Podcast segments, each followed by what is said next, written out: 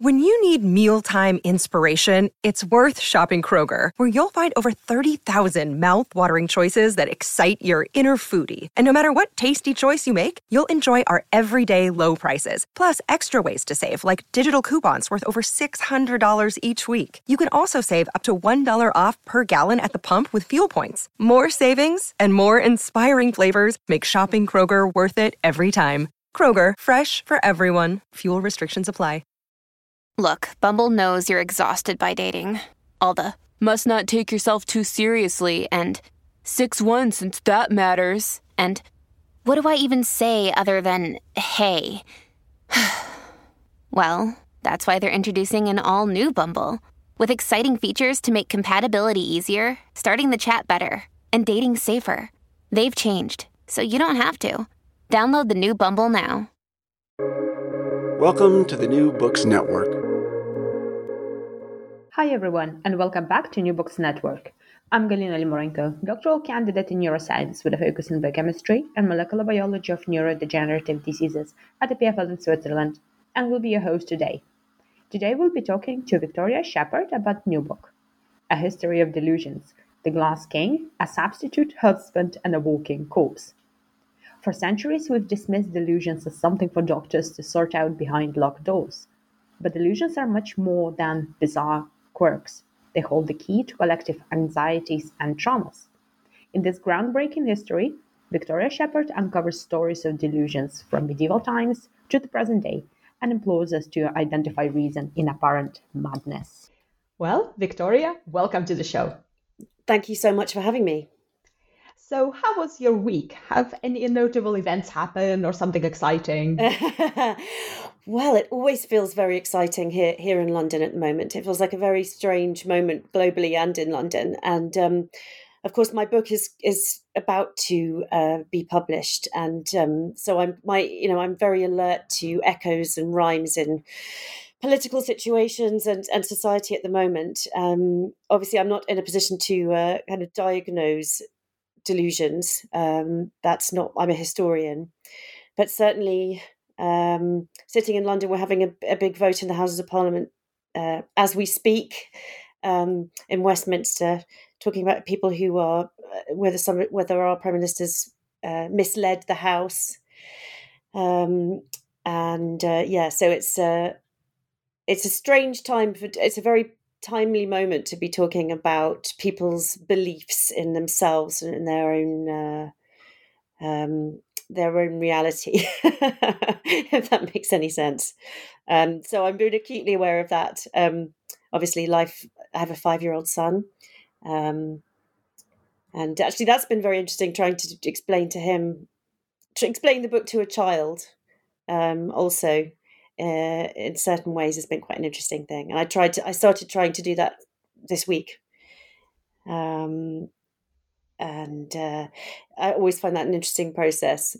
you have to approach it from completely different direction, doesn't you it? Have to, you have to compl- yes, exactly, and uh, you have to distill it. And it's surprising, actually, um, how much how perceptive five year olds can be about simple ideas such as people who have one fixed false idea about about themselves, which is the definition of delusion that I um I, am frame you know I'm, I'm I'm hanging on to in terms of my book because obviously it's a very um nebulous topic. Uh, minds are very messy and uh, there's all sorts of biology as well as psychodynamic um, undercurrents uh, going on when we talk about this topic. Uh, so I try to you know the definition that I'm using of delusions is um, is very important, uh, and so trying to distill it, trying to talk, trying to explain to a child about the you know the idea that there might be that people might have beliefs about themselves that other people wouldn't agree with was was actually quite a useful way of distilling it. Yeah. so you already mentioned that you are a historian. Can you tell us yeah. a bit more about yourself? yes, so I um, I've been a history documentary maker for many years, um, and I've made documentary programs on for for radio for for the BBC on a whole um, wide variety of history and history of science subjects.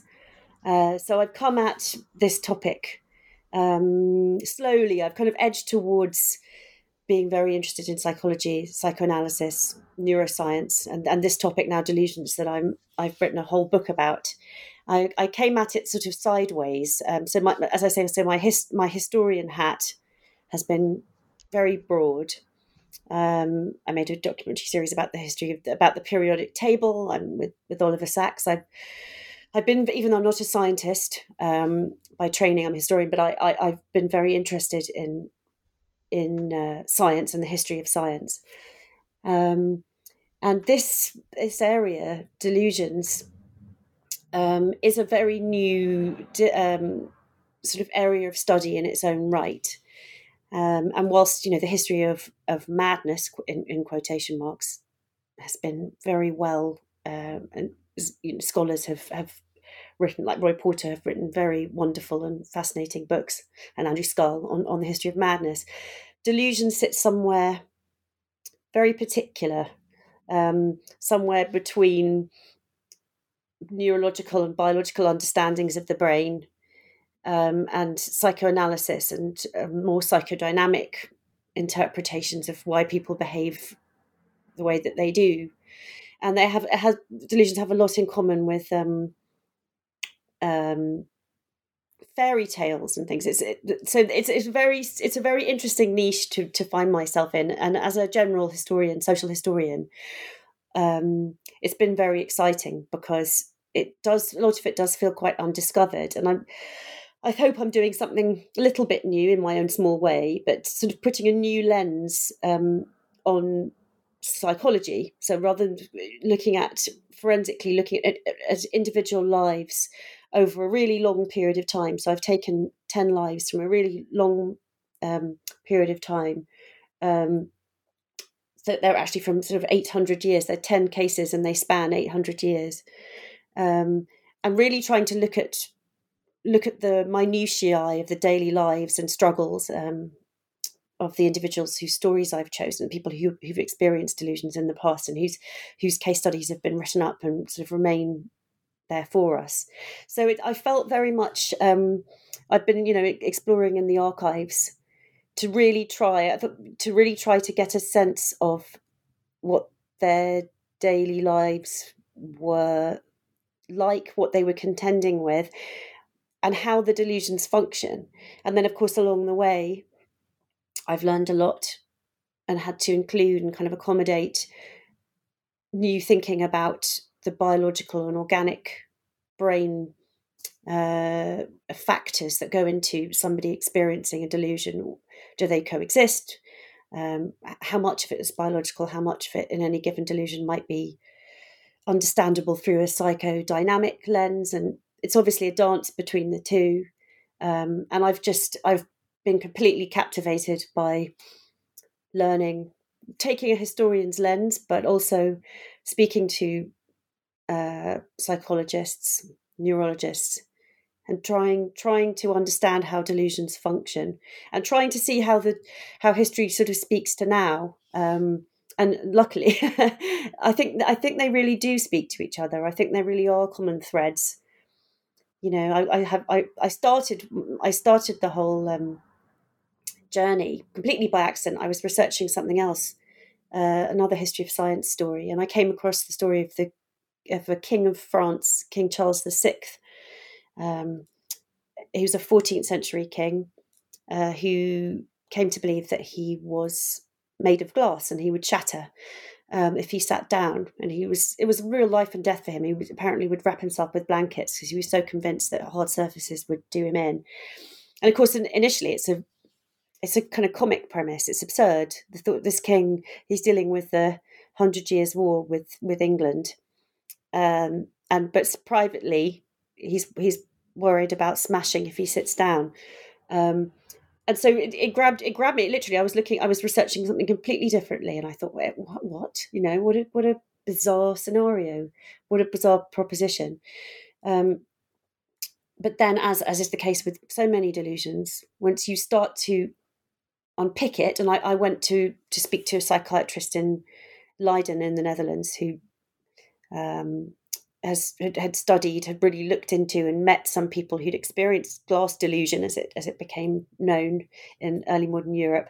He'd met some contemporary people, and I spoke to him, and we we started together to to try to think about glass delusion and how it might function. So I was a sort of a historian who's found myself in this really interesting um, realm, and I'm loving it. I'm, I'm, and I've learned so much, um, and I've enjoyed being able to speak to um, psychiatrists and psychologists um, and neurologists, as I say, and try to just try to see if we can understand what's going on in what seem like very um, bizarre. They've always been written off really as or sort of fetishized, objectivized as, as um, objectified as marvels of the mind and uh, ununderstandable. Either, or actually, initially, an imbalance of humours um, in the kind of classical world, or, or, possession by the devil for hundreds of years. Delusions were possessed were, were a sign of that you were possessed by the devil and nothing more. Yes, to see how the two how the different disciplines and people are more and more interested in this area, and obviously things like paranoia, like conspiracy theory, which is a very old delusion type um, and very timely. Obviously, the rhymes are there, the echoes are there now in the, in the global politics. Um, to see how much how much we can understand about where they come from, how w- where they spring from, how they function, and uh, what they offer people who are experiencing them. Because that's probably the most startling thing. Two startling things that I've come across. The first being that that research in 1991 in Baltimore showed that we're all somewhere on, on, on the spectrum of uh, of delusional. We all have at least one fixed false idea about ourselves. That if we asked our loved ones, they'd say, oh, "That's that's not true," um, and nobody had ever really asked the general public about their you know fixed false ideas or potential delusional thinking before. And when they did, they realised that we all we all have at least one fixed false idea about ourselves. Um, so that was a, a a really interesting kind of way into it, realizing that you, you you couldn't stand. We all have skin in this game, you know. We all we all we all have fixed false ideas about ourselves, and so then the question is, well, what, what function might it is it could it could they be protective in some way? Um, and my thesis, I suppose, in as much as my book has one, and having researched all these 10 people is that, that they really are protective in many ways and they they function in very similar ways across the centuries. Um, and they have they're rather ingenious. They're rather ingenious kind of uh, survival self-protection strategies often. Um, and uh, so I, I, I, sort of hope that the book shows you these people's lives and how they function. And and and, and I, I felt very much so when I was writing it that they began to talk to each other. Yeah. Excellent. Such a great overview. So your book a history of delusions. I was wondering so you already mentioned a little bit on, on how you how you went about writing it. And when when did you really decide that you wanted to write something something big like a book on this topic? mm. Good question. So I made a, a, a radio series first of all um, with a clinical psychologist called Professor Daniel Freeman, who's a professor of his, speci- his sort of speciality is um, delusions and paranoia in particular. And he led. So we made this series for the for the BBC, and he led ten conversations. We found ten individuals who very generously, very bravely um, were prepared to talk on, on the BBC about their experiences of of, of delusions of, of a, an alternative reality that they'd made for themselves. Um, one woman thought she was Christ. Interesting, it was a woman. Um, anyway, there were there were there were ten people who spoke to us, and Daniel um, led those conversations. Uh, and I was finding sort of companion pieces from history and telling the story, trying to put it in historical context. And I realized that no book had been written that did that. Um, there'd been some of these characters, one or two of them had, had were kind of footnotes in in other histories of of um, madness, but really not not center stage. And there wasn't really the story of the birth of psychiatry and of how delusions were first sort of individually coined. So the kind of principal delusion types and so on hadn't really been told. And it's an extraordinary story. A lot of it, a lot of it started in uh, in Paris after the revolution, when the discipline of psychiatry was really beginning, and the revolution had allowed uh, renegade uh, people sort of into the establishment, really, and they were for the first time asking people uh, to talk to them at length about what was going on in their minds. Um, there were inevitably, because of the trauma of the revolution, there were some extraordinary delusions at the time. People who thought that their heads had been chopped off by the guillotine, and some in one case, which I include in my book, somebody who's a clockmaker who said that his head had got the wrong head. Not only his head, but his had his head been chopped off, but it had been mixed up in the basket with somebody else's, and his teeth were actually much better than the one he'd got, and and so on. So this story I was contextualizing, and then I realised that there were there were so many other stories that we didn't have room for, and uh, that it it was a whole history that um, I really really wanted to write. I think I thought there was a space for it um, to to really expand and try to know these people and understand these people um, as more than just um, case notes um, and I became really close to them. I mean, it's interesting because as I was writing, it was it was during lockdown uh, in London, so I did spend a lot of time with these people, and obviously it was a very strange and uh, uh, odd time at the very least of it least odd. Some obviously some people had it very very badly. For me it was just very intense and peculiar. Um, and yeah I, I felt like i really got to know these these these characters um, and they were really good company. so anyway, it was it was the desire to write a whole book about it was the sense that really it was underexplored, and that the historical context of the subject hadn't hadn't been expanded upon, and um, it was really exciting to try and do that. Yeah. So let's delve into some of those topics that you cover in your book. And let's start with the very basics. So imagine that we all are your five year old son. and can you describe what are delusions? Yes, very important this because obviously delusions, you know, minds are messy uh, and complicated, and many people who experience delusions are also experiencing psychosis or and so on and so forth. So I the, the, the sort of definition in a psychiatric sense, the, the, the technical definition of, of, delusions which I'm I'm using is a, a fixed false belief um, about yourself or the world that you hang on to uh, despite plenty of evidence from other people um, that you won't let go of. Um, you may well be high functioning and uh, in other regards. I mean, you may well be perfectly lucid, but you the definition that the, the clinical definition is, uh, if you like, and the definition that I use in my book is is a is a fixed false idea that you that you won't let go of. Even in fact, the you know part a very important part of the definition is that it it won't be influenced by evidence. By definition, people cling to this a delusion for life and death, um, and it's not something you can persuade somebody out of with logic.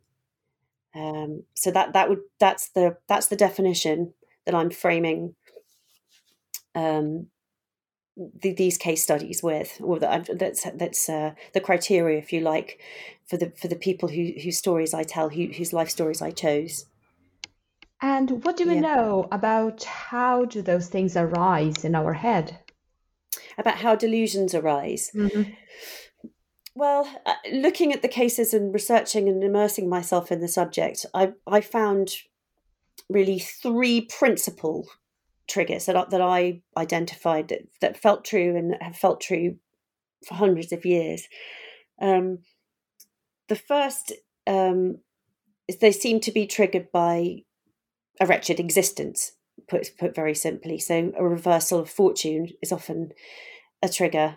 Um, going from you know high status to low status either with often with women it's being you know, uh, dumped by a lover or politically going from a, one of my characters, James Tilly Matthews, who was a 18th century tea broker. He went to um, France and got involved in the revolution and got very excited. He was a lowly man from London, but got involved in the revolution and then got thrown thrown out because he, he was suspected as being a spy and lived in poverty in South London.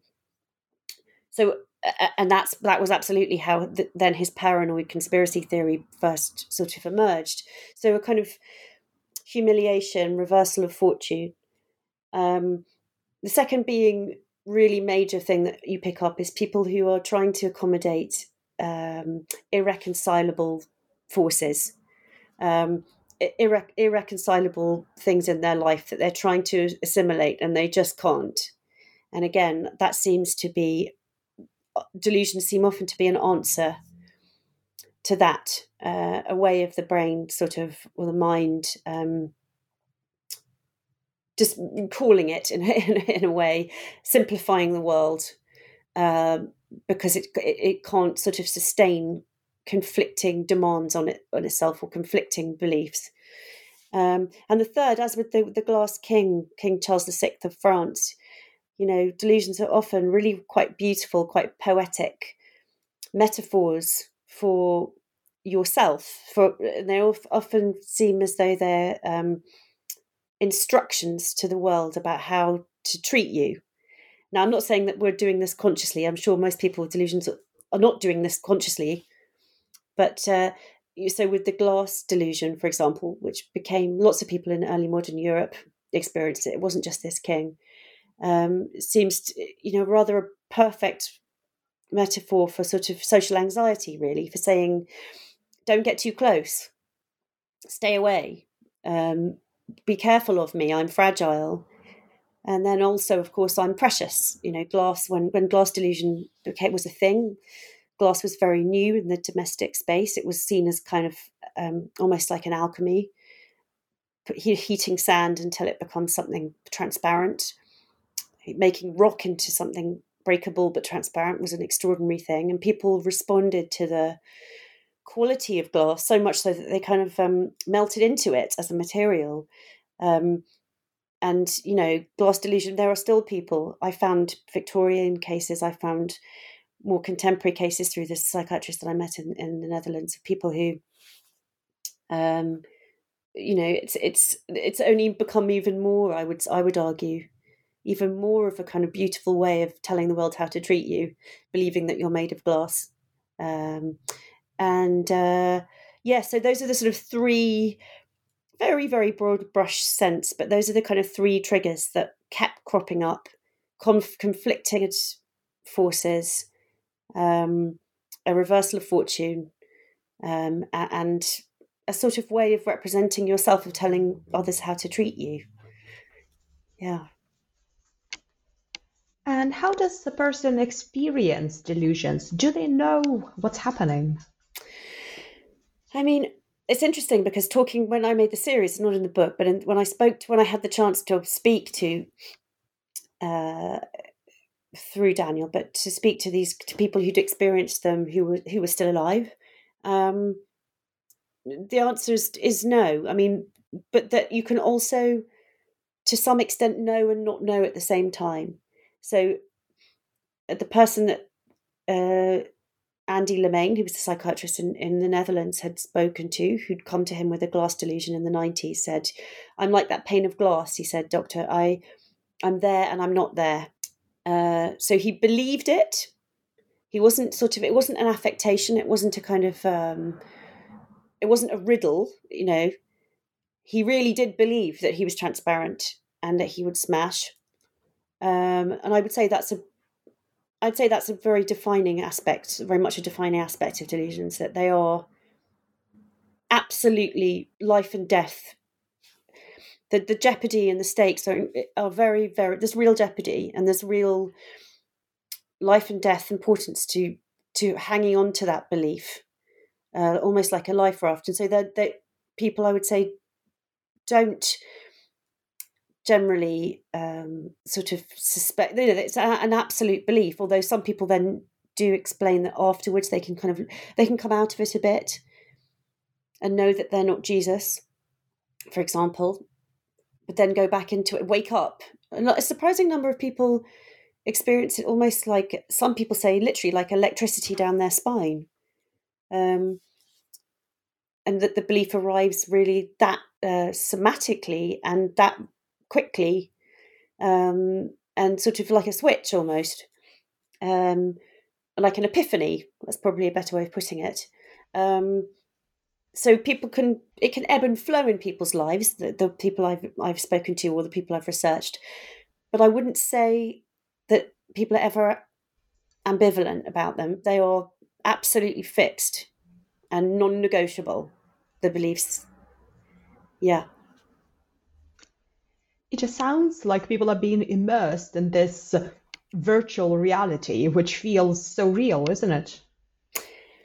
Yes and it's uh, you know, I say in the book, and I think it's true. You know, you might think at the beginning, you know, these they're very they are bizarre stories and the premises. You know, woman who thinks her husband's been murdered and substituted for a double, or uh, you know, the man who thinks he's Napoleon, or um, but actually they're not so much uh, an escape from reality, which is what they seem to be, as a kind of well, they're a new reality. Um, they're a completely new reality.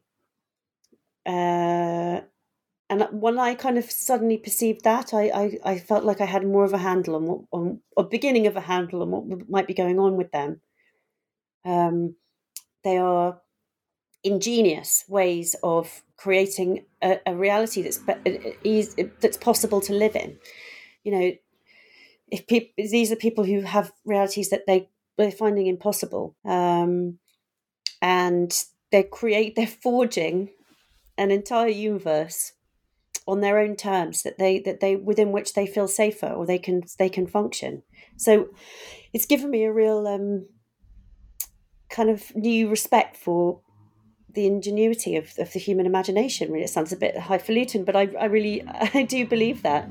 It's just, it's incredibly they're incredibly ingenious um, all of them, at, and get, at helping people to to live and uh, and function, and you know, respinning an impossible reality for themselves. Um, so I'm in awe of them. And yeah. are these uh, sort of alternate universes grounded in the physical reality? So, for example, can the delusions uh, take um, uh, I don't know, maybe place in another world or on a different planet, for example? Or does it have to be within our uh, reality, without the realm of our grasping? Yeah, that's a really good question. All of the one I, you know, I've never come across them being from another reality. I mean, obviously, conspiracy theories, and you know, you can think of contemporary ones in uh, rife the, in America at the moment um, that in, might involve elements of sort of alien life or whatever. But actually they tend to be the person the, the, the change in the reality is the person's status within it or um yeah i'd say you know their status within it or the the, the identity of the person of their nearest and dearest. It's it's a reframing of of of reality a, a reorganization of, of reality but not a sort of um not a um, whimsical kind of fantasy land. All of the punctuation and the, the landmarks are the same. They're just in they're rearranged. You know, Margaret Nicholson um, was attacked George III um, outside St James's Palace um, because she was she was demanding her fortune and her her place in the British royal family. She she was the the heir uh, to the British throne. Um, and she was going to get it. She didn't, of course, she was institutionalized. And um, another woman in the 1920s who, who became, she, she experienced a delusion that's known as erotomania, where she believed that George V, so a few kings later, along was in love with her. Uh, kind of reverse stalking, or it's, it's tantamount to stalking, but the belief is kind of reversed. The belief is that, that they're in love with you, so you don't have agency. Um, they're the ones who are pursuing you. Um, but anyway, that that it's a kind of status delusion, um, or Napoleon speaks for itself, you know, kind of archetypal in a way, delusion that enormous numbers of people have believed that they're Napoleon or, or in a religious context, Christ. Um, and that obviously is a sort of, uh, you know, status assertion, ch- making yourself the, the center of the world, uh, giving yourself importance um, often well exclusively from from an existence where you you really didn't have that power. Um, and how the topics of delusions uh, change throughout the history well they had i mean you know there are sort of quintessential i argue in the book that there are there are era defining or era representing delusions so erotomania is a very 20th century delusion. I argue it, it kind of it emerges at the time of this of cinema uh, appearing on the scene and and sort of true love on on the silver screen for the first time being in towns and villages um, across the world. Hollywood sort of beaming itself around the world, um, and so this phenomenon of people believing that that they are meant to be with somebody that this notion of true love and and that somebody is true love you know is, is all the, the themes of delusion in, in the 20th century you know the, uh, that makes a that fits very closely and and uh, as does of course paranoia which is the most common and has been for the past 50 60 years delusion type um, and of course nanotechnology. Delusions often follow new technology and sort of seemed like glass you know people respond to new technology new materials and that often uh, crops up in in uh, in delusions and paranoia of course unseen forces that are influencing people um, you know that's that's been of course ever more present in since the 50s and the first kind of surveillance and bugging and, and the Cold War and so on and so forth. As as nanotechnologies got smaller and smaller, so instances of people um, making uh, paranoia, uh, their delusions having a kind of paranoid conspiracy um, at their heart have have increased. Um, but there are so there are sort of era specific or era defining delusions. But yeah, the, the kind of principal types, so delusions of grandeur, um, delusions of doubles, actually, so, you know, the sort of principal 10 or so delusions really, and I, I look at 10, and there are many, many, many, many more that the World Health Organization acknowledges as sort of principal types, but the, the 10 that I would say are the, the sort of most perennial um, have been so since certainly since I could I could find any evidence. Um, Robert Burton, who who wrote the Anatomy of Melancholy, which was a, a kind of encyclopedia uh, of well a million, a million and one things um, in 1621, went back into the libraries and found classical cases of delusions and uh, and wrote about them and he he he he writes about people in, in antiquity who thought they were made of um, pots, you know, pot, uh, they were made of ceramics, so similar principle to, to glass. Um, and people who think that they're already dead. I have um, a, a, lady, Madame X, we don't know her name, often they were given little pseudonyms by the psychiatrists who, who spoke to them. Um, in in France often, um, sort of 1800s onwards. So we don't know their names often, uh, frustratingly. But Madame X believed that she was already dead, and you know there are cases from in Robert Burton's book um, from antiquity of people who thought that they were already dead, and stories about how their doctors would sort of use ruses, what they called ruses, to try and trick them um, into understanding that, of course, they weren't really dead, uh, and and so yeah, the, the the the particular types of delusions, the principal types of delusions, crop up again and again and again, and it's very it was very suggestive of the fact that they, you know, human nature hasn't changed, and uh, and so the function that delusions have for people hasn't changed either. And so it, it you know, that people have found um, that well, the, the, their delusions seem to function and echo each other and, seem to function in similar ways across centuries.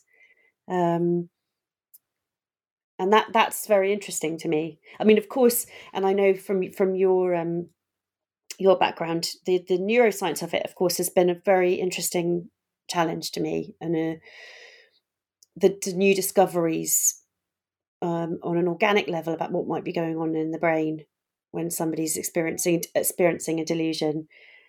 At first, I found that quite difficult to accommodate because I'd taken, you know, openly and happily quite a psychodynamic view on delusions, thinking, well, can we understand them? Can we look at these lives and see why, what it is in their life, in their social surroundings, that's triggered this this delusion? Um, and of course, that's true with, uh, uh, for instance, Madame M, who's my first my first case, Madame M in Paris in the 1920s, and she's the one who wanted the, a divorce. She demanded a divorce on the grounds that her husband had been murdered and substituted for a double.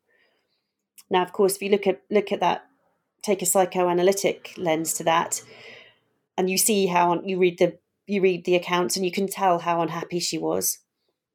Um, and you know, Freud and all that thinking would suggest that doppel, you know, that the idea that you you, you think a loved one's been substituted for a double comes down to the fact that it's much easier to believe your loved one, your husband, is a double than it is to to kind of accept that you don't like them very much anymore. You don't like somebody close to you anymore. So the kind of you know that's been the prevailing thinking, and that was certainly the the lens that I put on those kind of stories, thinking about what's the what's the, yeah what's the what's the psychodynamic explanation for this. Um, but then the uh, the neuroscience now knows that uh, dementia with Lewy bodies, for instance, that particular, which I'm sure you know a lot more about than I do, but the, the, particular dementia type, um, dementia with, with Lewy bodies, shows up with people who have a delusion of doubles very often.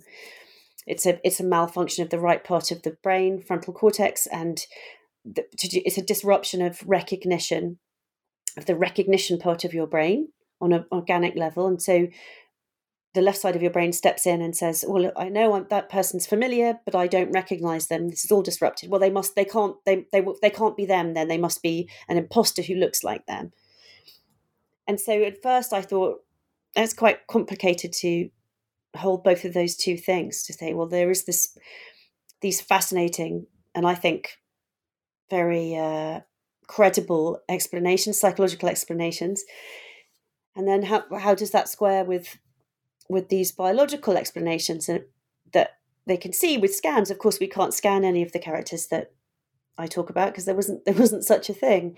So I can't know whether Madame M uh, had an, anything going on in her front right cortex, and but in a sense, I kind of came to the conclusion that it doesn't matter that those two aspects about what might be at play in in delusions, whether they're you know ovarian tumors. Uh, uh, I've I've learnt towards the end of writing the book about a tumor in the ovary um, that looks very much like a particular brain cell in the right, again in the right brain, right front brain, and that an autoimmune response can attack both the tumor and this brain cell that looks like the tumor and cause an inflammation in the right brain and delusions.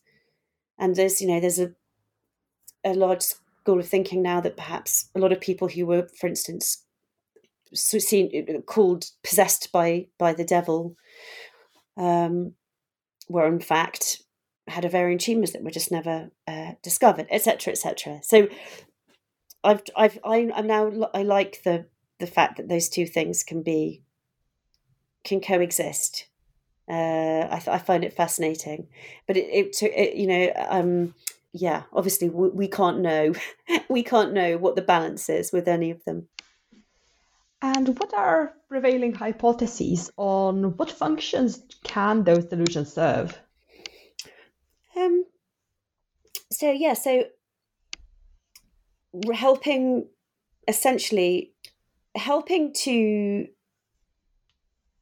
create an alternative world that's easier to live in than than than your real world. Um, so functioning as yeah, as as creating something that's better, you know, that that kind of protects you, protects you really uh, from a wretched existence. You know, if you're Napoleon, um, but you've actually, you know, experienced great poverty and you suddenly become Napoleon, that's the most kind of obvious demonstration of how it might function um, or how delusions function because it's such a simple idea that, you know, being this kind of uh, icon of um, self taught power and domination over the whole world, uh, you can't get higher status than that, really. You certainly couldn't when this kind of uh, epidemic, if you want to call it that, of, of Napoleon's turning up at, at, mental hospitals in, in Paris happened, he was the kind of poster boy for high status, um, somebody who knew exactly what they were doing, and he was in charge of most of the world, etc. So it's oh, it's clear. That's a kind of clear demonstration of it's the clear. It's the easiest one to kind of uh, understand, isn't it, about how a delusion might function some of them are a little bit are much more nuanced, but they still all make sense. Um, as I say, you know, the, the, the belief that some a loved one is a double. It turned out that Madame M, not only did she have a complicated, it's all very opaque and difficult to know, but her marriage was clearly unhappy. She you weren't allowed to get divorced at, at that time in Paris as if as a woman, um, or not to initiate one anyway. Um, but also she'd lost children during the First World War, um, several in very quick succession. So trauma often sits at the back of delusions. Um, and again, when you unpack this very sensational idea that her husband had been murdered and spot for a double, she also had the belief that her children hadn't actually died. They'd been abducted, uh, taken underground to the catacombs under Paris, and and substituted. So they were still around, or they'd just been stolen. There was a crime afoot. And of course, you know, you can see it's very moving and painful, but you can see how an unbearable tragedy, such as she'd experienced, trauma, it's easier, or not easy, but it's easier to believe uh, that you know you, you just need to find them. They haven't they haven't gone. They're just underground. She, she uh, um, and you need to solve the crime. You need to tell the police. Uh, it kind of organizes your enemies so delusion like that really organizes the enemy. It gives you a job to do uh, compared to nebulous grief or pain of loss. There's, there's an obvious appeal to that. Yes, it, it, gives you a job to do. And she, in fact, believed that you know she. There's this moment. There's often amazing moments that I try to capture with each of them.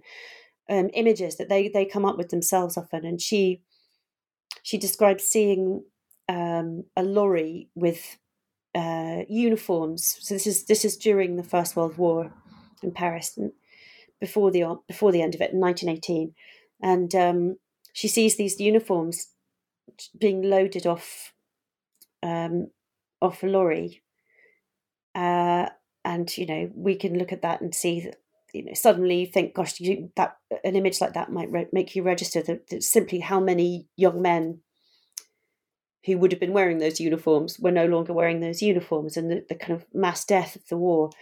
Um, and it, and it became part of her became part of her delusion that, that they hadn't died these young men in the war. They too were down in the catacombs and she has this kind of um, uh, like dante's kind of inferno image of layers under in the under paris where the naked soldiers are um, who are not dead. Um, and yeah, so that's obviously it's all incredibly exaggerated and dramatic, and all of these cases are they have kind of thriller elements, and they're the volumes turned up. You know, they're technicolor, they're wild and kind of exaggerated, but if you if you just look at the how they function, you can see you can see that maybe in, in small ways in our own lives as well how ingenious and touching it might be to take something unbearable and turn it into something that you can try and you can live with and you can also try and help or solve. Yeah. And are the delusions solely individual phenomena, or can it be on the uh, level of society, for example? Well, that's a really interesting question. Um, obviously, there's a kind of almost moves into the ideas about group hysteria and, and so on. But sticking strictly to my terms of you know fixed false ideas and belief, I, I think it, uh, you can see like with glass delusion, for instance. So Charles VI of, of France was the, the famous case, and and some monk chroniclers wrote wrote this up. So that's how we know that he was, you know, running around wrapped in duvets. But then there was a kind of um, a phenomenon, you know, such that there was the people talked about the glass men, you know, capital G, capital M, and it was tied up with um, this notion of scholars' melancholy, of a kind of um, melancholic uh, disorder. What I suppose what we would call depression now, crudely, biggest parallel, the kind of melancholy, uh, how they saw it. But they saw it in terms of a, of a too much black bile. The humours were out of out of whack, um, and of course it was exclusively a male thing. And then because they didn't bother to talk to women about it, um, I, that, I would love to know. I found Victorian women who who thought they had legs made of glass and case, you know, but uh, women were not part of the scholars' melancholy um, idea. They weren't. They just simply they didn't turn up at the doctors and, and they weren't talking about. They weren't talked to about it. So we, we, won't know. But my guess is that there were just as many women as men um, experiencing this. But the ones we know about.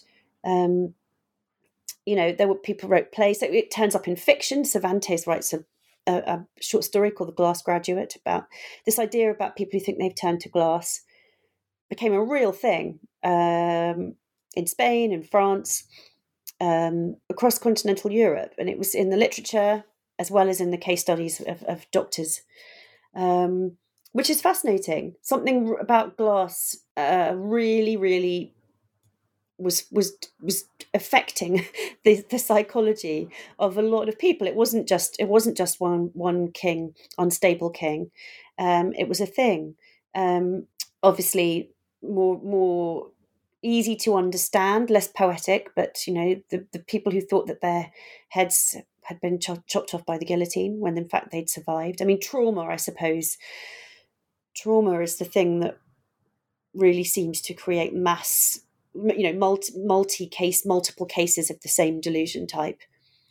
There's something about the guillotine the speed of it the me- me- sort of mechanism of the guillotine the speed with which people could be killed by it and therefore the the trauma um, after the revolution um, people feeling it's like that moment when you if you walk you know if you cross a road without thinking and you're on your phone or something you're not looking properly in a car you know skims your nose and you think i nearly did. You know i think so many people at that time as in their own minds sort of had died in some profound you know mentally. Uh, and so that that delusion was there are lit, there are tens and tens even you know this is the people that were documented of people turning up at the large new uh, mental hospitals that had had sort of cropped, had, were founded in Paris after the revolution, where a lot of this work was um, happening where psychiatry was kind of birthing, being formulated, and uh, saying that their heads had been cut off, and that would you know lots of people, and and after a very hard time in um, in Paris after the death of Napoleon, there were more people thinking they were Napoleon after he died than, than before. Um, in the in the eighteen hundreds, uh, so trauma or mass experience you know? Um and so you can it's it's it's i look at you know the woman who thought madame x who thought she was already dead. Well she'd lived she'd lived through the siege of France, of siege of paris. Poverty starvation uh, real real starvation during the siege of paris she'd lived through that. It's not hard to see again why the trauma of that and the the negation of self had happened to her, and on a population level, you know, you can understand shared experiences like war.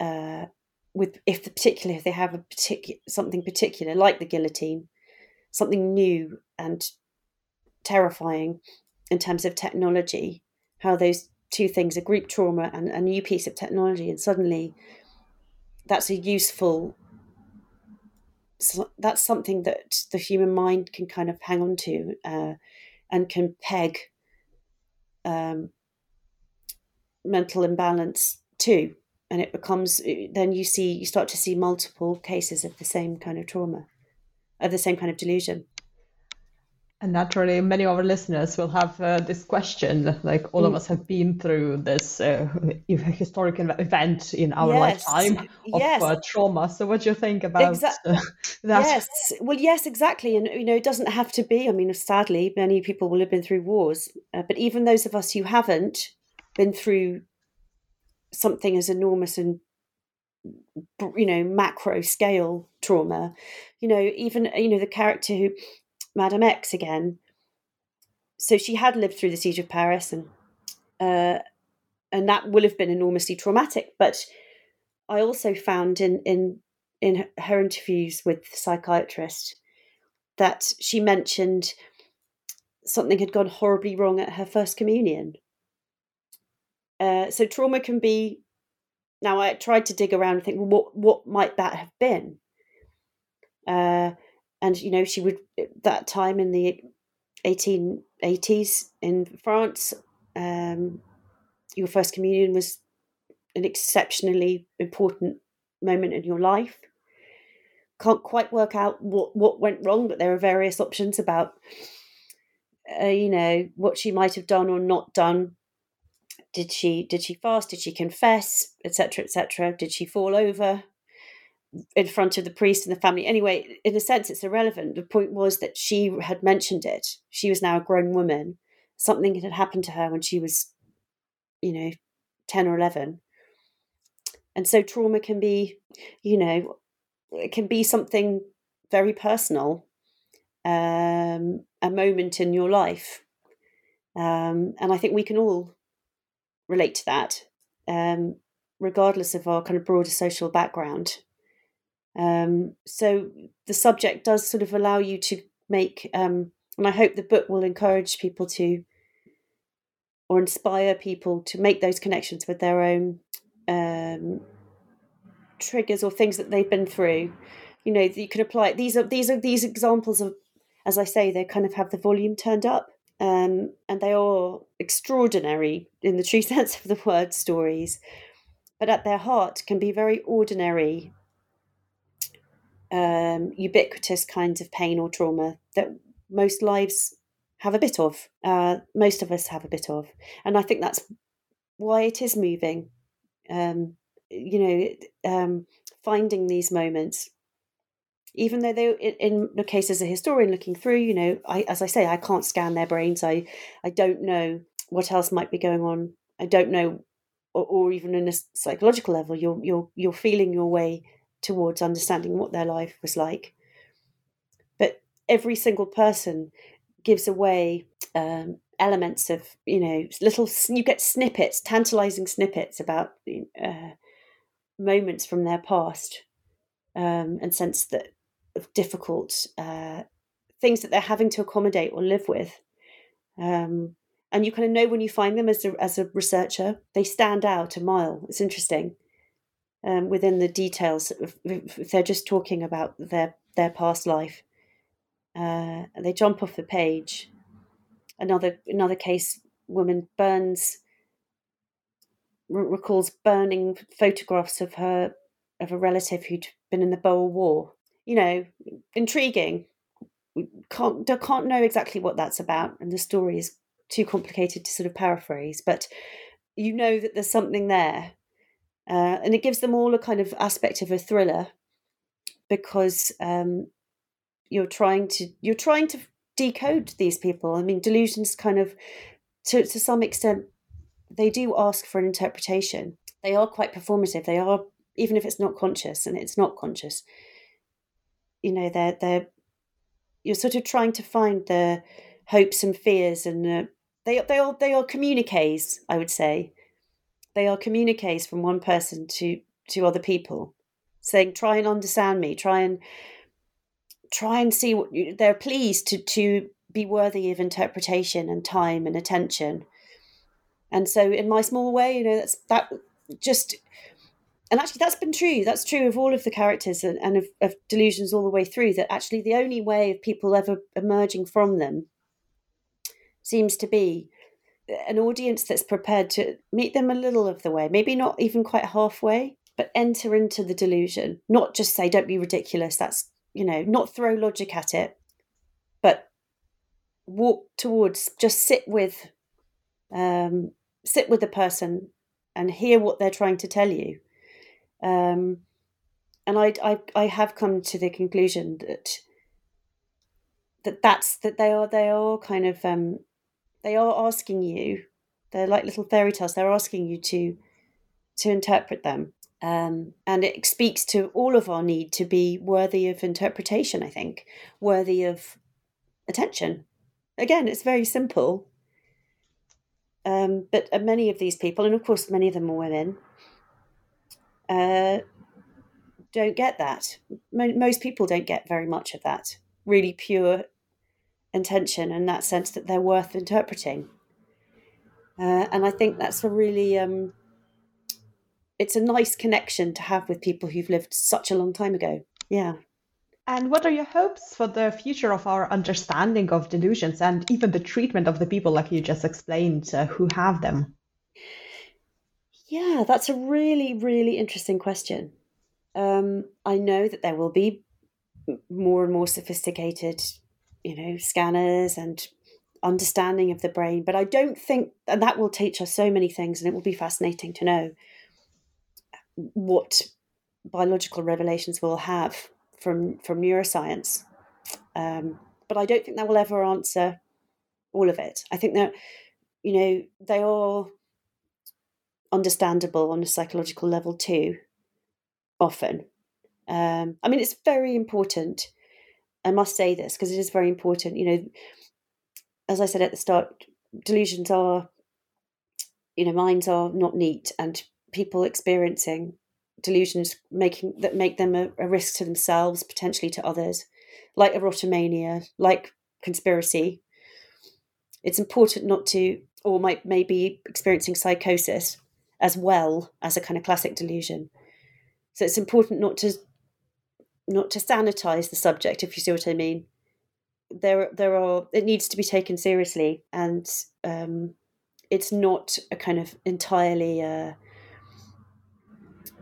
you know, yeah, sanitized sort of um, psych- psychological adventure. Um, there are wilder shores, and there are particularly dangerous ones. Erotomania, you know the belief that someone else is in love with you when they're not can lead to extremely dangerous situations it, it means that not only are you putting you ventriloquizing somebody else's love for you but you're also taking no responsibility for your actions because it's somebody else's love etc and paranoid you know the, the desire to neaten the world might be very understandable and it is you know it's a very complicated world invisible forces you know uh, invisible threats. It's, it's very comforting to uh, have um, one plot, you know, whether that's QAnon or whatever, you know, to one overarching plot. One can see psychologically why that's important, but to oversimplify, to not be able to live with any ambiguity or ambivalence is a very dangerous thing too. So it's sort of um, I, I wouldn't want it to I wouldn't want to suggest that we're going to um, that this is a sort of yeah to, to sanitize the subject it's wild and there's dangerous aspects to it certainly but i i hope i hope that the book and or a small part in it but i hope that i hope that the psychological exploration of the subject and the neuro neurological approach to it will, will talk to each other. I hope that it, w- it will become i hope you know i would love to see that more of an interdisciplinary um, way of looking at it because I think that there will always be both at play, and that the desire to understand. Uh, you know, we, we, it, we went from saying it was it was um, you know ununderstandable it was possessed was demonic it was humors or uh, imbalance or it was demonic possession or it was completely ununderstandable and now then we said no no it's all brain science and i suppose this is as a, plea to say we can understand it on a psych we, we on a psychological level we can understand their, their function at the same time as we explore the mysteries of the brain under the microscope or uh, and so on and I, I just you know I, I'd love I'd love to see those two approaches kind of going together and feeding off each other. that makes sense. Well, this has been a truly fascinating and insightful discussion. So, can you tell us what are you currently working on, and what will be your next project? Ah, well, um, I'm currently working on a, a book about uh, an antiquarian called uh, George Fabian Lawrence, who who um, he was an overseer. He worked for the British Museum in the just before the First World War, uh, and he would pay the navvies and the mudlarks and the amateur archaeologists to bring him whatever they found as they were digging through London, Elizabethan and Roman layers of London. Um, and there's some extraordinary stories of uh, skullduggery and um, lost treasures um, to do with that. So I'm I'm writing a biography of of, of George Fabian Lawrence. Oh, yeah. sounds exciting! I hope you come and talk to us about it once it's done.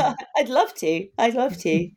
and what would be the best way for our listeners to find more information about what you do and also your book? Um, so my book is published by Oneworld. Um, all um, booksellers, I think it's available to pre-order. It's it's released on the first of June and uh, in July in, in the US. I think in Europe in, in June also. Um, and I'm victoriashepherd.org. Um, but yeah, um, I, I put a I put you know little snippets of what I'm working on up there on a blog, um, and I you know I, I will be making uh, various programs as well. I think, uh, and I hope to yeah I hope to carry on in the sort of history of science vein too, and always looking for good good subjects. Fantastic. Well, thank you so much for joining me today. Thank you so much, Glenn. I really enjoyed talking to you.